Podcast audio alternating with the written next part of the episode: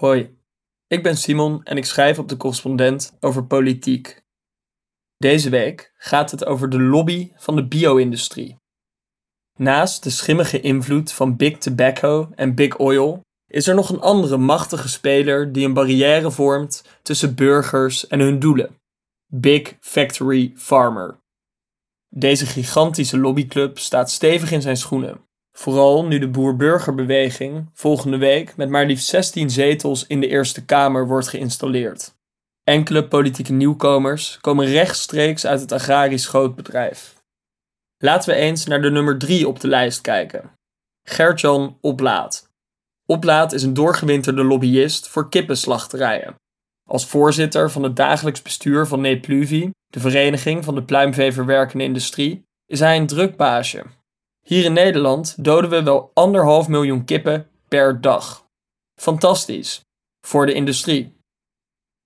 En Oplaat is ook nog president van AVEC, de Europese brancheorganisatie voor pluimveeslachterijen en kipverwerkers. In de Europese Unie gaat het helemaal fantastisch. Bij elkaar doden we jaarlijks maar liefst 6,4 miljard kippen. Dat zijn 203 kippen per seconde en twee keer zoveel kippen als 40 jaar geleden. Het gaat zelfs zo geweldig dat er elk jaar 330 donzige haantjes van één dag oud worden vermoord. Die leggen geen eieren, dus weg ermee. Gelukkig kan Oplaat binnenkort één dag per week even bijkomen, tijdens zijn werk in de Eerste Kamer.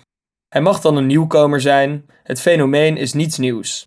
In het verleden hadden het CDA en de VVD altijd een vaste woordvoerder voor de landbouw, die vaak afkomstig was uit landbouworganisaties, las ik in de Volkskrant. Dus BBB is business as usual. Al jaren heeft het agrarisch grootbedrijf nauwe banden met de politiek. En met resultaat. Bijna een derde van het hele EU-budget wordt opgeslokt door landbouwsubsidies. Dat is drie keer zoveel als de Amerikaanse landbouwsubsidies. En ruim tien keer zoveel als wat de EU uitgeeft aan migratie, asiel en integratiebeleid. En waar gaan die subsidies naartoe?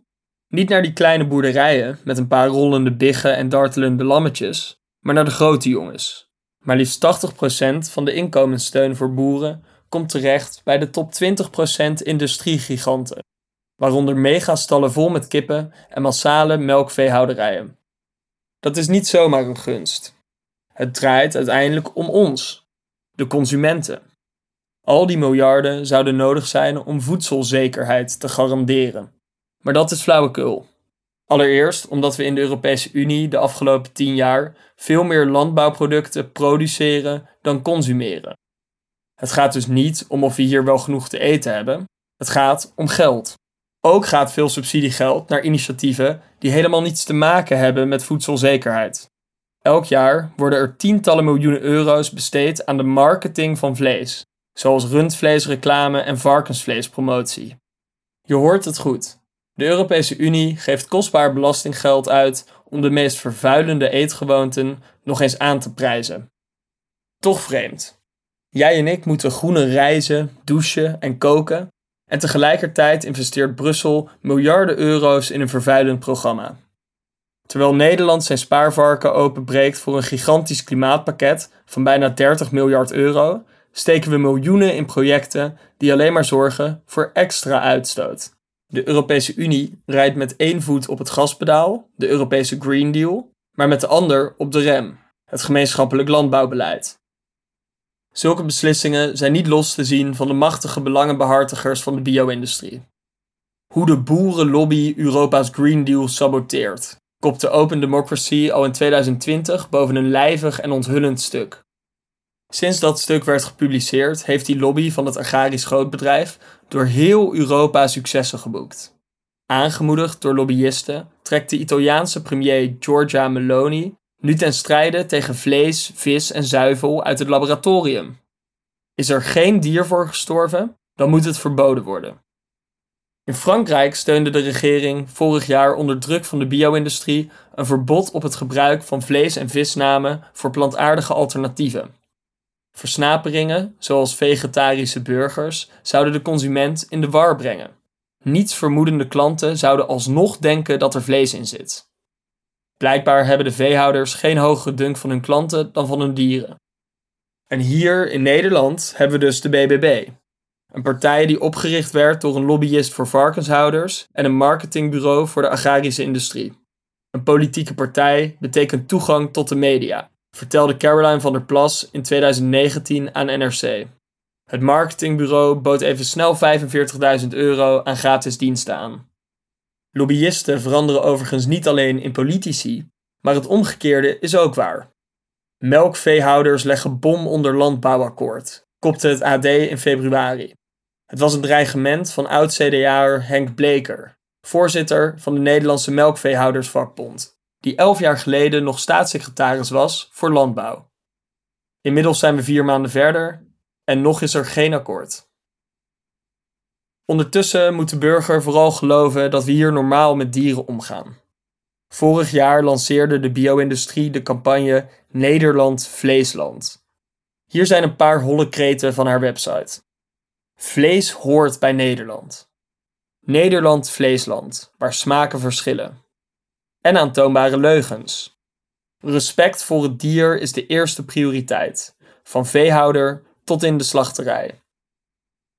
In Brussel is de invloed van de bio-industrie onmiskenbaar.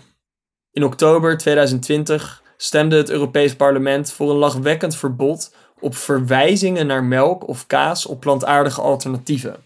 Dus geen melkachtige smaak meer op een pak havermelk, want ook dat zou de consument in verwarring kunnen brengen. Vlees is vlees en zuivel is zuivel, schreef CDA-europarlementariër en varkensboer Annie Schreider-Pierik op Twitter. Dat zal ze leren. Tegelijkertijd blijft de uitstoot in de landbouwsector al 20 jaar vrijwel onveranderd, terwijl sommige andere sectoren in razend tempo vergroenen. Het Europees Milieuagentschap verwacht de komende decennia hooguit een kleine daling. Klimaatneutraal in 2050 wordt lastig zonder duurzame landbouw. Wel heeft Eurocommissaris Frans Timmermans twee ambitieuze klimaatprogramma's in de pijplijn zitten: de Food to Fork strategie en de Biodiversity strategie. Deze projecten moeten de uitstoot verminderen, het gebruik van pesticiden halveren en bodemerosie beteugelen. Maar ook deze inspanningen worden tegengewerkt. De grootste partijfamilie in het Europees Parlement, bestaande uit christendemocraten en conservatieven, stemde vorige maand tegen het voorstel met betrekking tot pesticiden. Ook de grootste Europese lobbyclub van de bio-industrie, Copa Cogeca, verzet zich tegen de plannen. Er zijn ongetwijfeld veel welwillende boeren, maar een deel van de bio-industrie graaft zich in en weigert de subsidiepot los te laten. Ondertussen saboteert het de opkomst van nieuwe duurzame concurrenten. Willen we daar iets aan veranderen, dan moeten burgers luid en duidelijk hun stem laten horen en de politiek duidelijk maken dat de dagen van concessies aan de intensieve veehouderij voorbij zijn. Bepaalt de burger de toekomst van ons voedsel of doet de bio-industrie dat voor ons? Het is de missie van de correspondent om voorbij de waan van de dag te gaan. Onze correspondenten voorzien het nieuws van context en schrijven over de grote thema's van deze tijd. De correspondent geeft me de vrijheid om mijn nieuwsgierigheid te volgen en de tijd om verhalen te schrijven. En zo probeer ik onzichtbare structuren zichtbaar te maken en een andere kijk te bieden op debatten die het nieuws domineren. Dan gaat het minder over het spelletje en veel meer over wat er op het spel staat. Vanaf dag 1 zijn onze artikelen, boeken en podcasts gefinancierd door onze leden. Volg ons op onze journalistieke zoektocht. Overweeg eens lid te worden van de correspondent. En maak daarmee samen met ruim 70.000 anderen onze onafhankelijke journalistiek mogelijk. Dus word lid van de correspondent. Ja. Word lid. Word lid.